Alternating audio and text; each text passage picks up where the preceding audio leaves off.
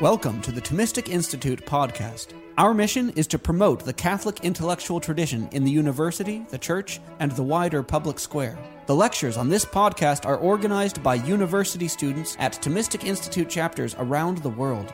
To learn more and to attend these events, visit us at ThomisticInstitute.org.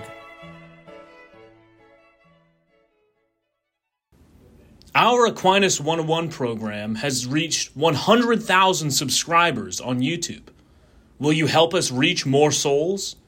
Support our mission by sending a gift at thomisticinstitute.org slash keep the cameras rolling, no spaces. That's thomisticinstitute.org slash keep the cameras rolling. Thank you so much for this uh, kind introduction, Brother John, and thanks for the invitation to come here and speak to you. It's great to see you all here at Blackfriars. So, uh, the main problem I'm going to address tonight is the question of how be the beliefs that we hold on the basis of divine revelation can be epistemically justified. And St. Thomas Aquinas clearly thinks that they can be justified. In fact, he thinks that beliefs based on God's testimony are more certain than beliefs held on other grounds. In this talk, I will argue that Aquinas' view on this matter is defensible in the area of in the arena of modern analytic epistemology. Since Aquinas' view of faith is somewhat complex, however, a number of different interpretations of the epistemological principles behind it have emerged. After having discussed three common interpretations, I will suggest a fourth interpretation that, in my view, is preferable.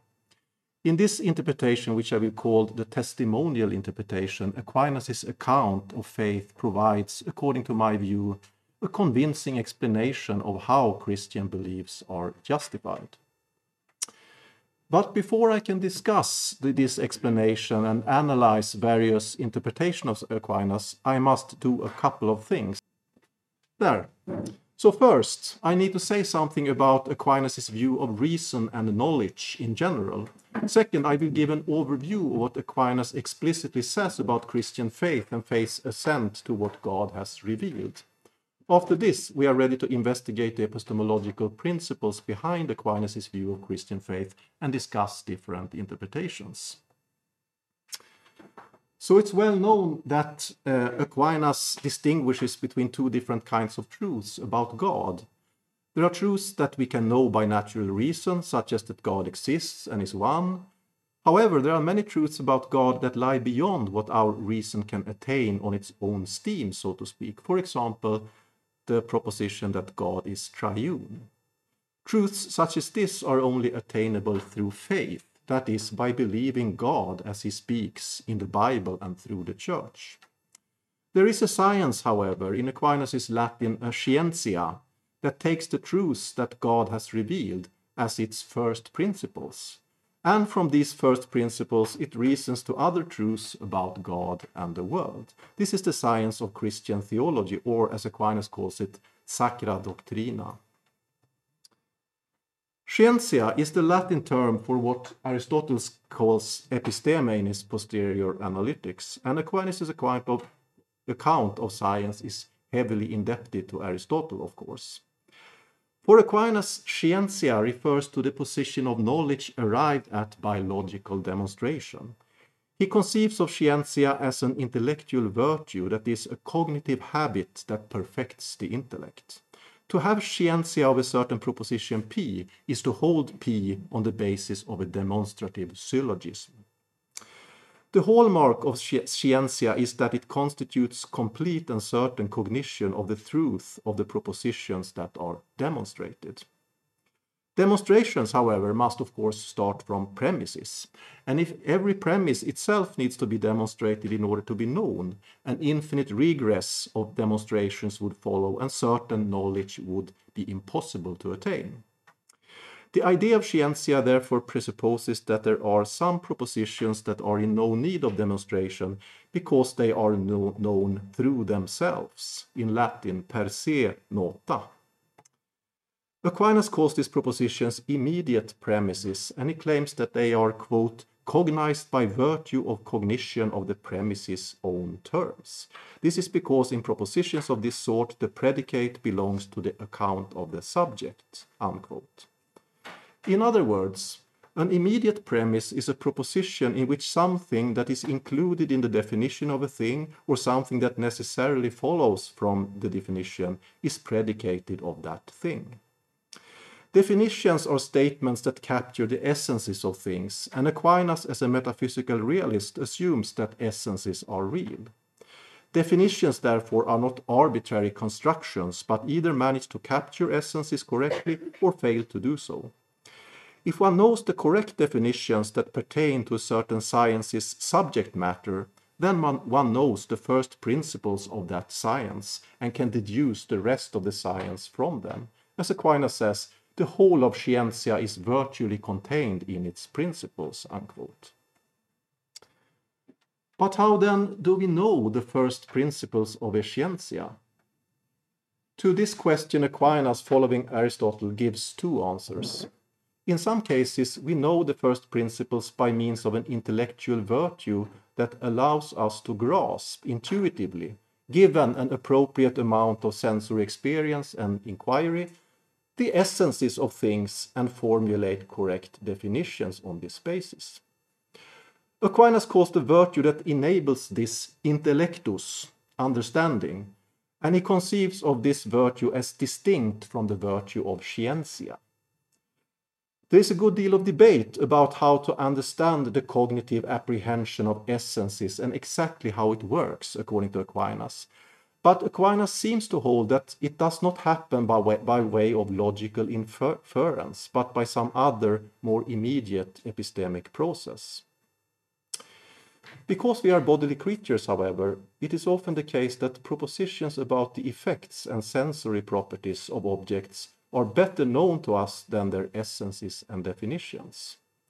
Such propositions, which we may call observation statements, can therefore constitute a kind of epistemic first principles for us, on the basis of which we can demonstrate further truths about the relevant objects. This kind of reasoning provides only an imperfect kind of scientia, which might, however, be necessary as a step towards the attainment of perfect scientia in any area. Aquinas' second answer to the question of how we can know first principles refers to Aristotle's concept of a subalternated science. Such a science receives its first principles from a higher science. For example, the first principle of optics includes certain principles demonstrated in the science of geometry. Opticians have to take those principles on faith, so to speak, from the field of geometry, since the relevant principles cannot be demonstrated within optics itself. Sacra Doctrina or Christian theology is a subalternated science in some, something like this sense, which receives its first principles from the higher science of God's own knowledge. The necessity of receiving first principles by divine revelation in this way follows from the fact that humans cannot grasp the essence of God, who is the subject matter of this science. So the only way to know certain fundamental things about God is therefore by means of a cognitive habit other than intellectus and scientia, namely fides or faith. Not even this habit, faith, enables us to know the essence of God, of course, but through faith, faith we receive first principles that provides the basis for Sacra Doctrina theology. So let us now see what Aquinas has to say about faith. Faith for Aquinas is one of the three theological virtues and as such a stable disposition or habitus given to humans by grace that perfects us and helps us attain our supernatural goal. All virtues are by their nature ordered towards certain acts. The primary act of faith, according to Aquinas, is to believe or to think with assent. However, faith also requires an external act, which is public confession. The acts of faith, like all acts, receive their identity from their object, what they are directed towards or are about. Aquinas makes a distinction between the material and the formal object of faith. The material object is God and all things insofar as they are related to God. However, we humans can only think about God and other things by grasping propositions about them. So, when considered from the perspective of the believer, the material object of faith are propositions about God and other things in relation to God, and primarily those propositions uh, that are found in the Creed, the Articles of Faith. Secondarily, other biblical propositions. The formal object of faith, on the other hand, is the aspect under which the rele relevant propositions are to be believed namely under the aspect of being divinely revealed. Aquinas describes the formal object of faith as, quote, nothing else than the first truth, prima veritas. For the faith of which we speak does not assent to anything except because it is revealed by God, unquote. God reveals the propositions of faith by speaking to us through human intermediaries who have an instrumental role in the process of revelation. In Christ, however, God teaches us directly as the incarnate Word. Now, there is one thing that all the propositions held by faith have in common, and this is that their truth is not seen, visum, by the believer's intellect. What Aquinas means by this is that we do not have a logical demonstration of the truth of the articles of the Creed from first principles that are immediately evident to us in some way. In other words, we do not apprehend the articles of faith either through the intellectual virtue of scientia, which, as we recall, is the habit of demonstrative knowledge, or by the virtue of intellectus, which is the habit whereby first principles are known. In this context, it's important to note uh, one thing. Aquinas' denial that we have scientia or intellectus of the articles of faith does not entail that he denies the status of knowledge to our belief in these articles. Although scientia is often translated as knowledge, there is in fact a big difference between scientia and the concept of knowledge as it is standardly used today. For example, I take myself to know that Australia exists, and most modern philosophers would agree that I in fact know this, even though I have never been to Australia. However, this piece of knowledge uh, that I have would not qualify as scientia or intellectus for Aquinas, since I can neither demonstrate nor immediately intuit that Australia exists. So this is important to keep in mind. If we use a modern concept of knowledge, it seems fair to describe faith, as Aquinas conceives it, as a kind of knowledge. And I will come back to this issue later. Now, when we apprehend a proposition by scientia or intellectus, I, our intellect has no choice but to assent to it, to say yes to it and accept it. The intellect's assent is forced by the evidence, so to speak. In the act of faith, however, it is the will that moves or causes the intellect to assent to what God has revealed. The will's movement of the intellect, in turn, is caused by divine grace. As Aquinas writes, quote, Now the act of believing is an act of the intellect assenting to the divine truth, at the command of the will moved by the grace of God. Unquote. This means that faith is dependent on grace in two respects. First, because faith as a infused virtue is supernatural, and second, because every act of faith is due to the will being moved by grace. And this is why the act of faith is meritorious. The peculiar properties of faith led Aquinas to describe it as a mean between science and opinion. A mean or midpoint that shares properties with both extremes.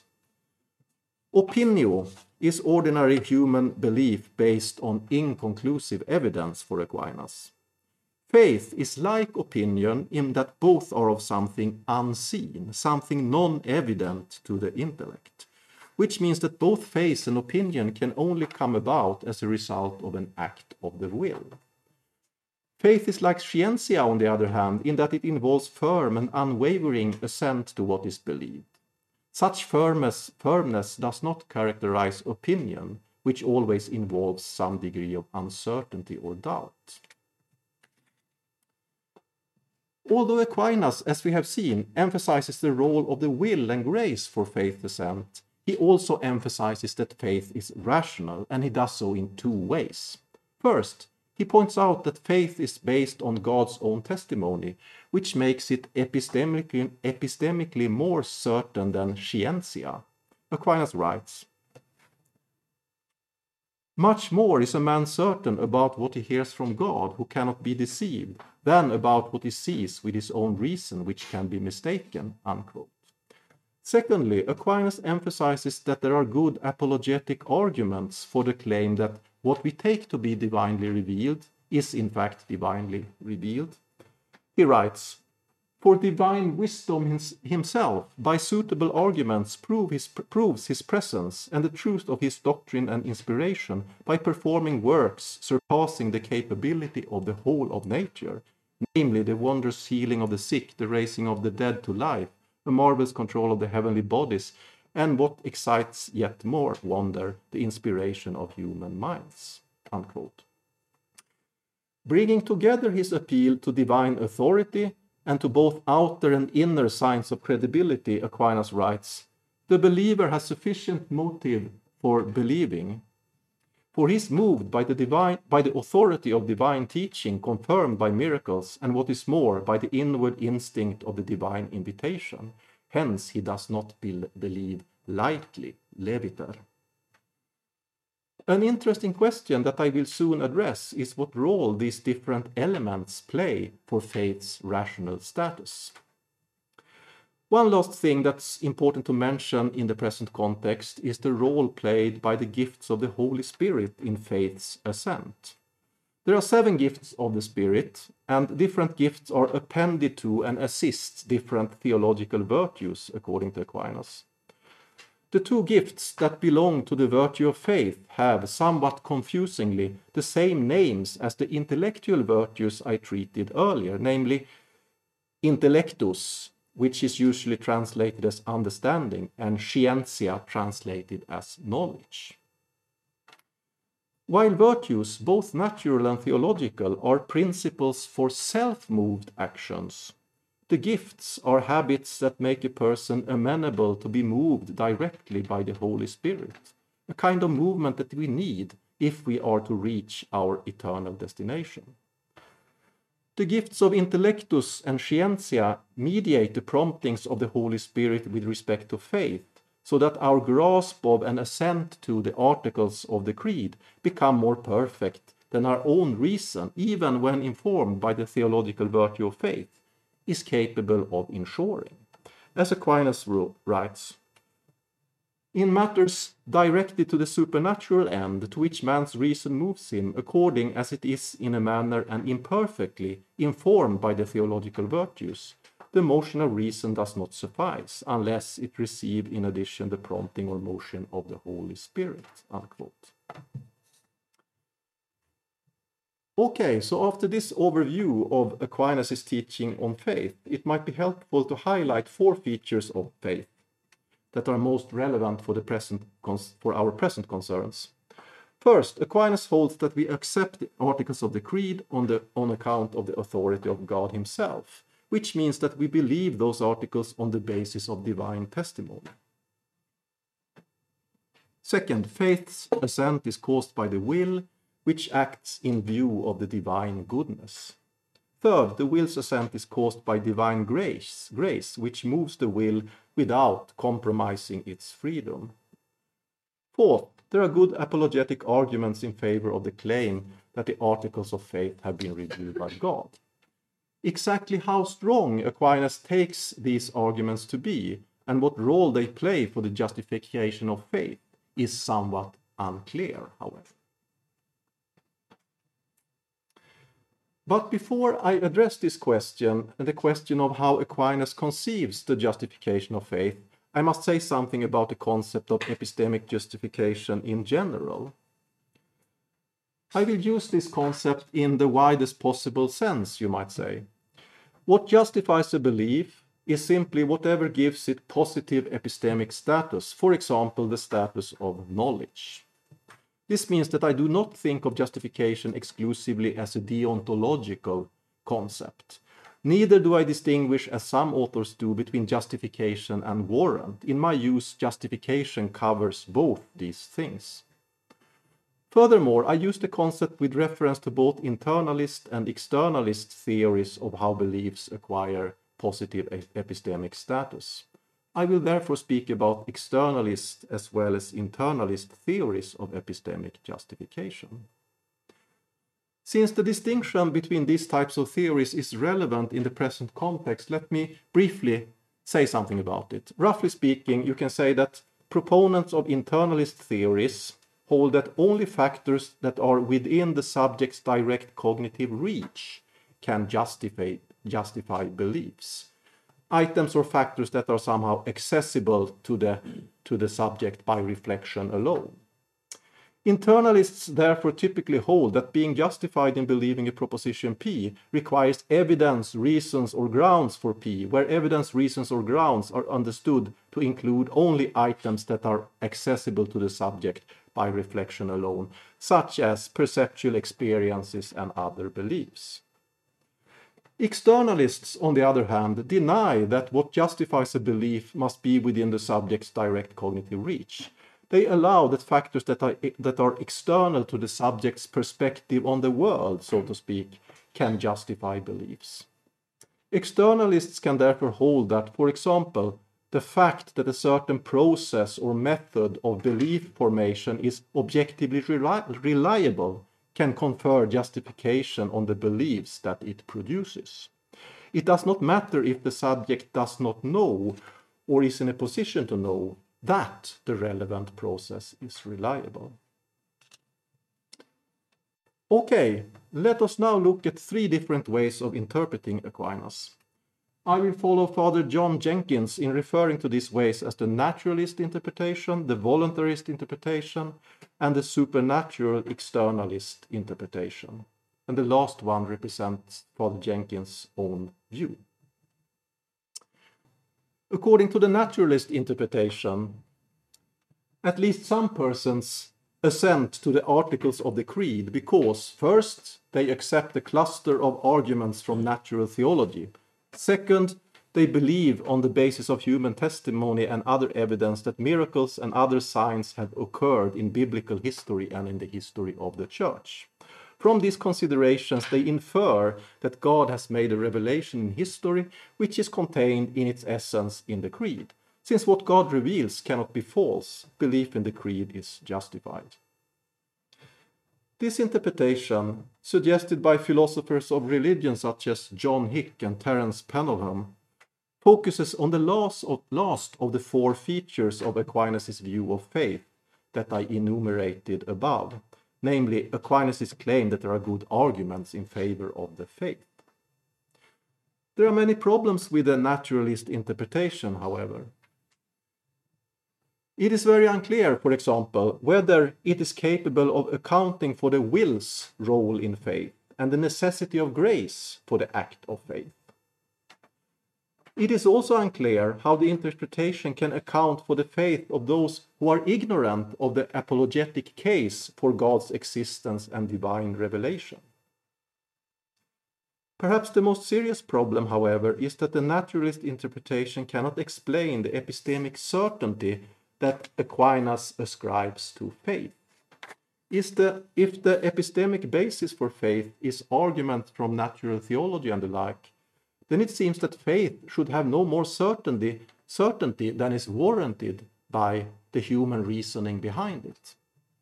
Aquinas, however, says that faith is more certain than all understanding and scientia, unquote.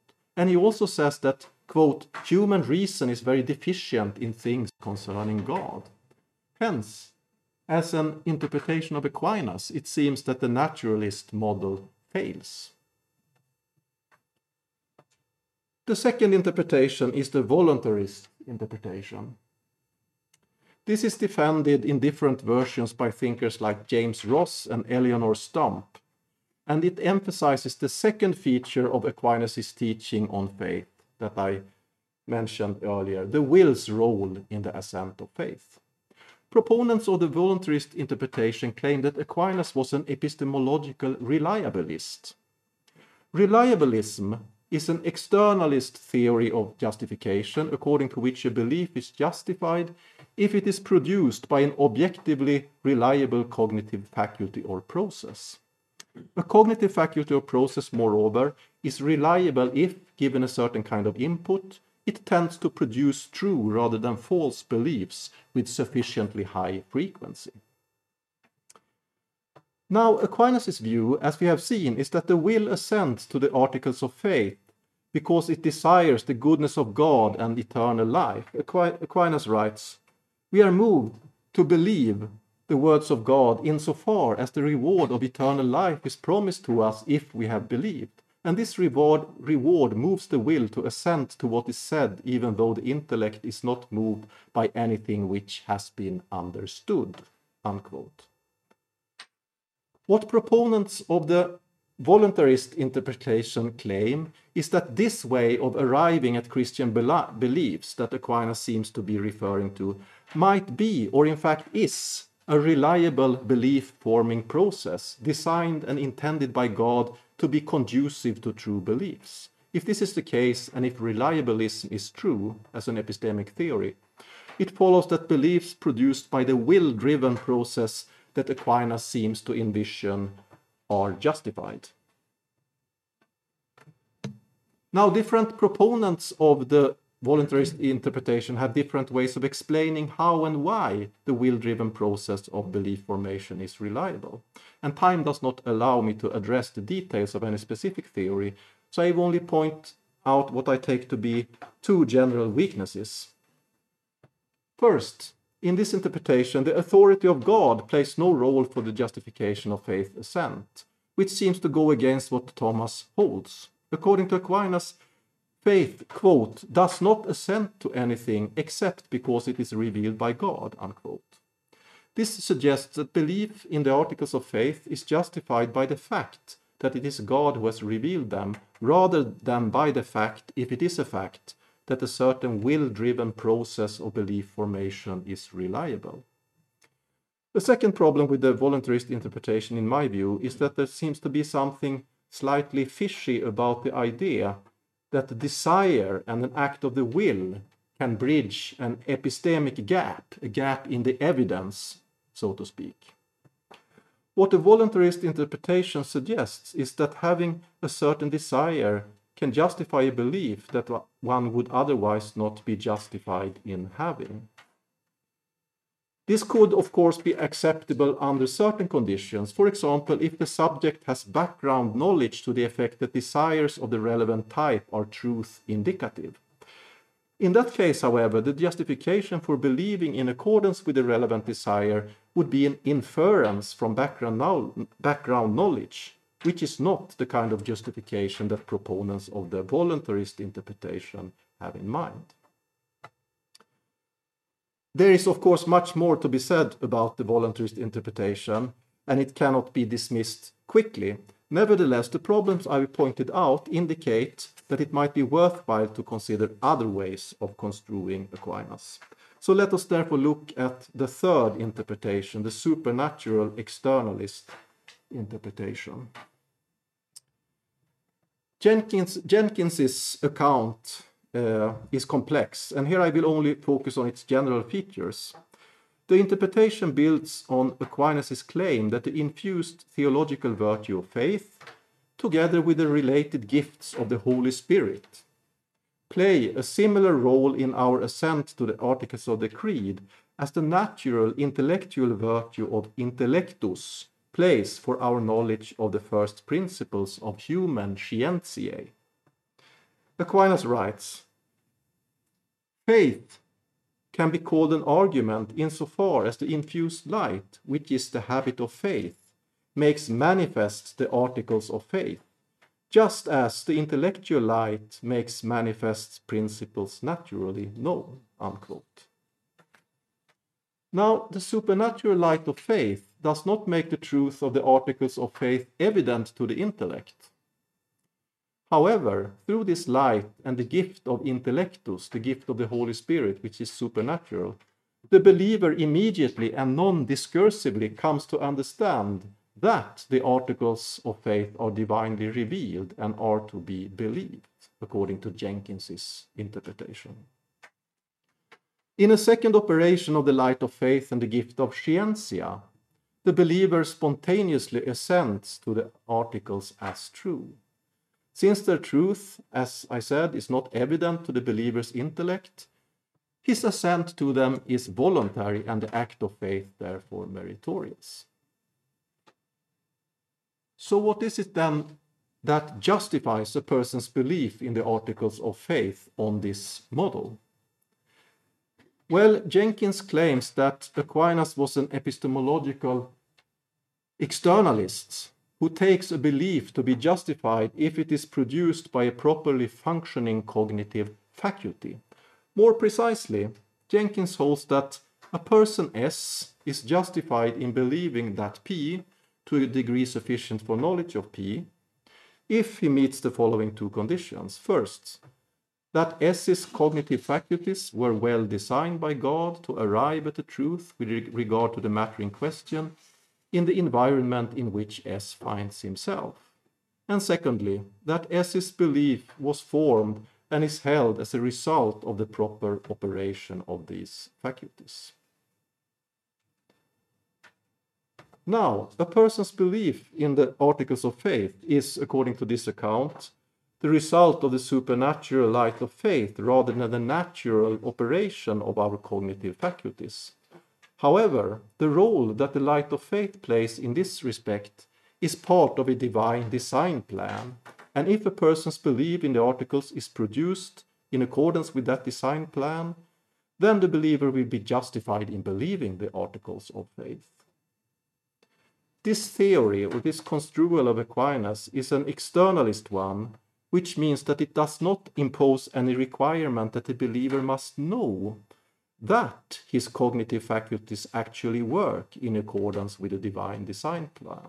What is required by the theory is merely that this is actually the case. Now, I think that Jenkins's mod model manages to do justice to many aspects of Aquinas' teaching on faith, and it represents, in my view, an improvement in relation to the preceding two interpretations. There is at least one problem with it, however. In order to see this problem, consider the following hypothetical scenario. Suppose that a person takes himself to have a good argument to the effect that the doctrine of the Trinity involves a contradiction and therefore must be false. Now, if this person, through the supernatural light of faith, were to realize that the doctrine of the Trinity is divinely revealed, and were to assent to this doctrine, it does not seem to follow that he knows or is justified in believing the doctrine. The fact that his new belief that God is triune contradicts his old belief that the Trinity is a logically inconsistent notion seems to undermine the new belief's status as knowledge. This is true even if the person person's assent to the Trinity is produced by a properly functioning cognitive faculty that operates in accordance with the good design plan. A person does not know, or perhaps not even justifiably believe, a proposition that he takes himself to have good evidence against.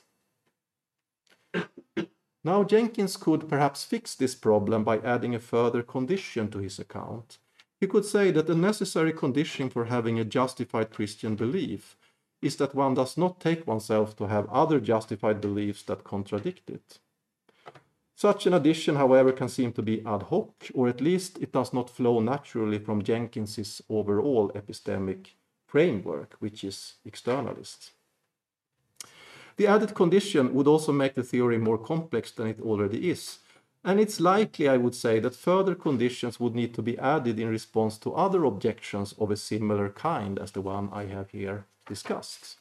Because of this, and even though I think that Jenkins's theory deserves further consideration, I here want to suggest another interpretation of Aquinas' view of faith, which I call the testimonial interpretation. Now, this in interpretation presupposes a philosophical view of testimonial knowledge called anti reductionism. Testimonial knowledge is knowledge acquired from the words of other people, or, as the case may be, from the words of God mediated through human spokespersons such as the authors of Scripture. Almost all philosophers agree that testimonial beliefs can be justified and constitute knowledge. But there are two main schools of thought concerning how this justification works reductionism and anti reductionism. Reductionists hold that testimonial beliefs are justified by reference to non testimonial sources of justification. In other words, the justification that hearing a piece of testimony confers on a person is wholly reducible to other, more basic sources of justification, such as perception, memory, and inference. In the words, words of Alvin Goldberg, a hearer is not epistemically justified in accepting another's testimony unless she has inductive or a priori reasons, ultimately not themselves based on still further testimony, for regarding the testimony she confronts as credible. Unquote. Anti-reductionists, the opposing school of thought, uh, has a less individualistic focus. Instead of saying that a person can only rationally believe a piece of testimony if he has evidence for the re reliability of the witness, thinkers like Thomas Reid, Michael Dummett, and John McDowell argue that testimony itself is a basic or sui generis source of epistemic justification. Some anti-reductionists reductionists understand this to mean that trust is always the default position. Instead of saying that a person can only rationally believe a testimony if he has evidence for its reliability, anti-reductionists of the defaultist stripe argue that an assertion is belief-worthy until shown otherwise. Unless unless a listener has reason to suspect that the testifier might be deceptive or incompetent with respect to the subject matter he testifies about, the listener is rationally justified to believe what he hears. If the speaker is in fact knowledgeable and speaks the truth, what the listener acquires from his words counts as knowledge. Testimonial beliefs on this account have basically the same epistemic status as memory beliefs, beliefs formed on the basis of memory. Most people assume that I am justified in believing what my memory tells me, unless I have reason to suspect that I might remember wrong. And the same applies to testimonial beliefs according to defaultists. There are also other sorts of anti-reductionists besides defaultists, for example, philosophers who hold that a certain kind of interpersonal, interpersonal relationship between speaker and hearers provides the hearer with a non-inferential reason to believe the speaker. Now, the main argument in favor of anti-reductionism, which is a school of thought that I myself sympathize with,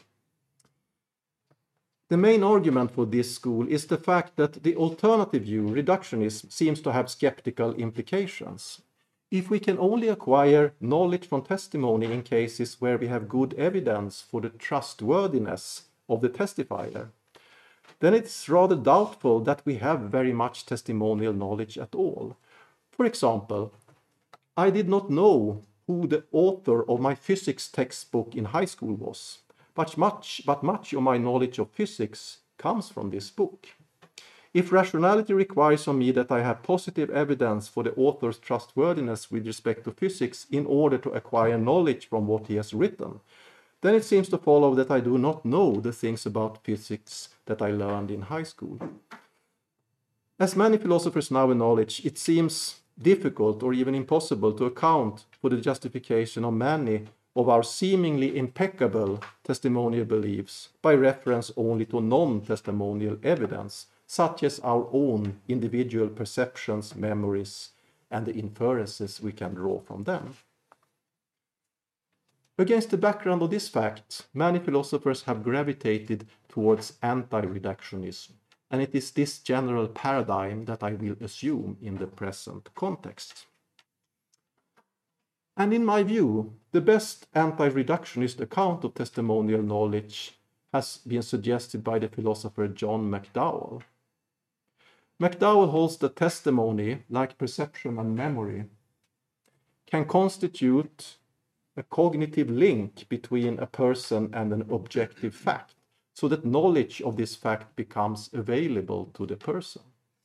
Of course, in some cases, people testify falsely, and, and in these bad cases, knowledge only appears to be available. We cannot always know by our own autonomous powers when we are in a bad case, since a bad case can be indistinguishable for the subject from a good case in which veridical testimony really makes knowledge available. However, when we in fact are in a good case, we are, according to Mac McDowell, rationally entitled to believe the testimony in question, and we can therefore acquire the knowledge that it makes available. In order to acquire this knowledge, we do not need positive evidence for the trustworthiness of the speaker. However, since acquiring knowledge from testimony is an exercise of reason, we need to evaluate the testimony of other people in light of our background knowledge and be on the lookout for signs of deception or incompetence. We must, in other words, be aware of the risks we expose ourselves to when we trust others.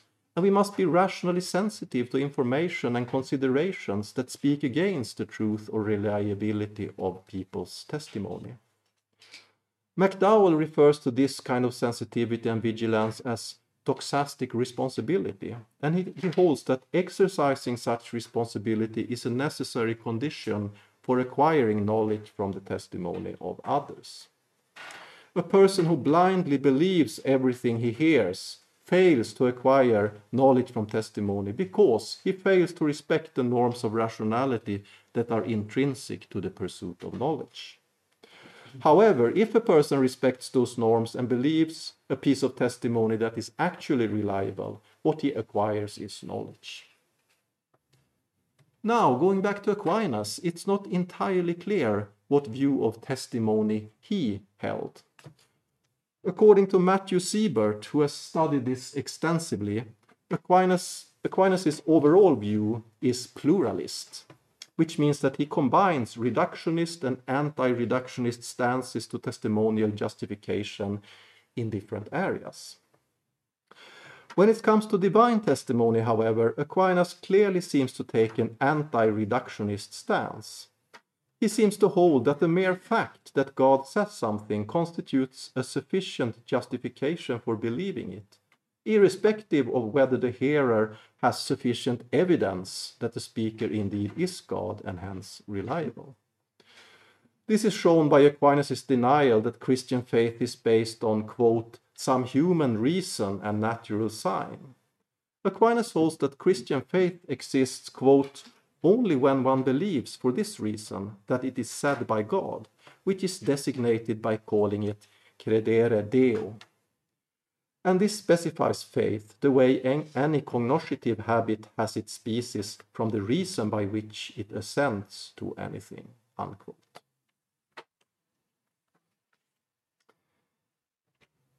Suppose now that God supernaturally, by means of the light of faith, makes a person inclined to believe that it is God who has communicated the Christian message to us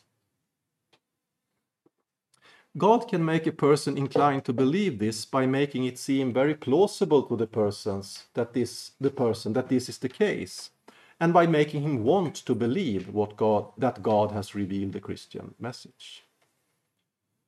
In order to make the fact of divine revelation seem plausible and attractive to a person, God may have to make certain other beliefs that a person has seem less plausible to him than before, and good God could do this in a gradual way by drawing the person's attention to certain facts or circumstances or arguments, by enlightening the person about certain misconceptions, reasoning mistakes, etc., and by affecting the emotional coloring of various conceptions and beliefs.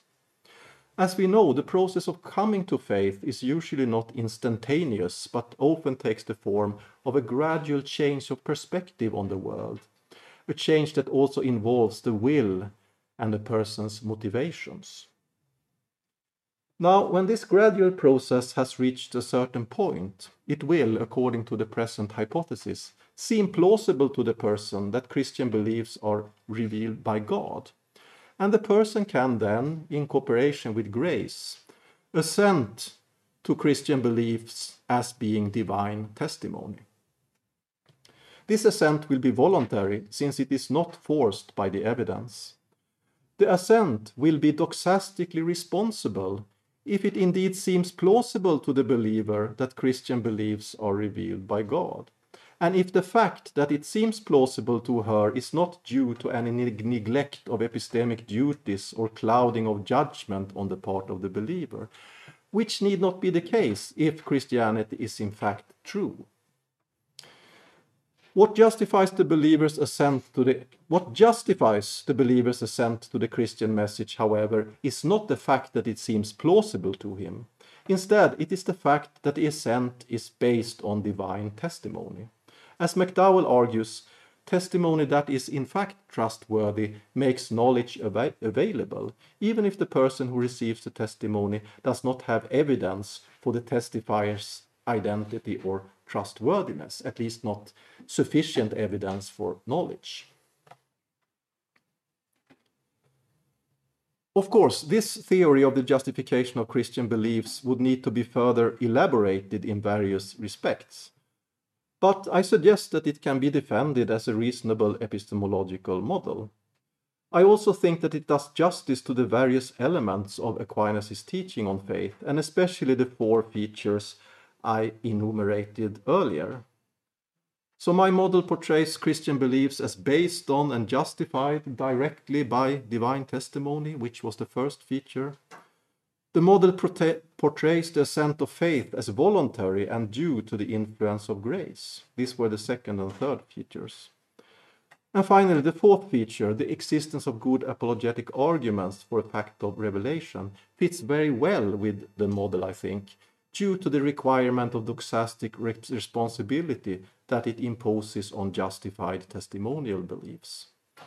If there is a strong apologetic case to be made for Christianity in light of public evidence, then it will be possible for God to make the fact of divine revelation seem plausible to any person without deceiving her or clouding her judgment or something of that sort. Furthermore, a nice thing with the concept of doxastic responsibility is that it is relative to a particular person's epistemic position. What doxastic responsibility requires depends, in other words, on how knowledgeable a particular person is and what knowledge it actually he or she actually has. It is therefore not the case that every person needs to have sophisticated knowledge of the apologetic arguments in order to be able to believe in God in a way that respects the norms of doxastic responsibility. It is sufficient if a person believes responsibly in relation to his or her own horizon of knowledge and understanding. So this is the model, and I think I will stop there and uh, open up for questions and discussion. Thank you so much for listening. Thanks for listening to this lecture on the Thomistic Institute podcast. The generosity of people like you makes this podcast possible. If you enjoy these talks, please consider showing your support at www.thomisticinstitute.org/donate. Your donation of even a dollar helps us reach more college students and many others with the powerful truths of the faith, and it ensures that we can keep publishing top notch lectures on this podcast. Thanks a lot.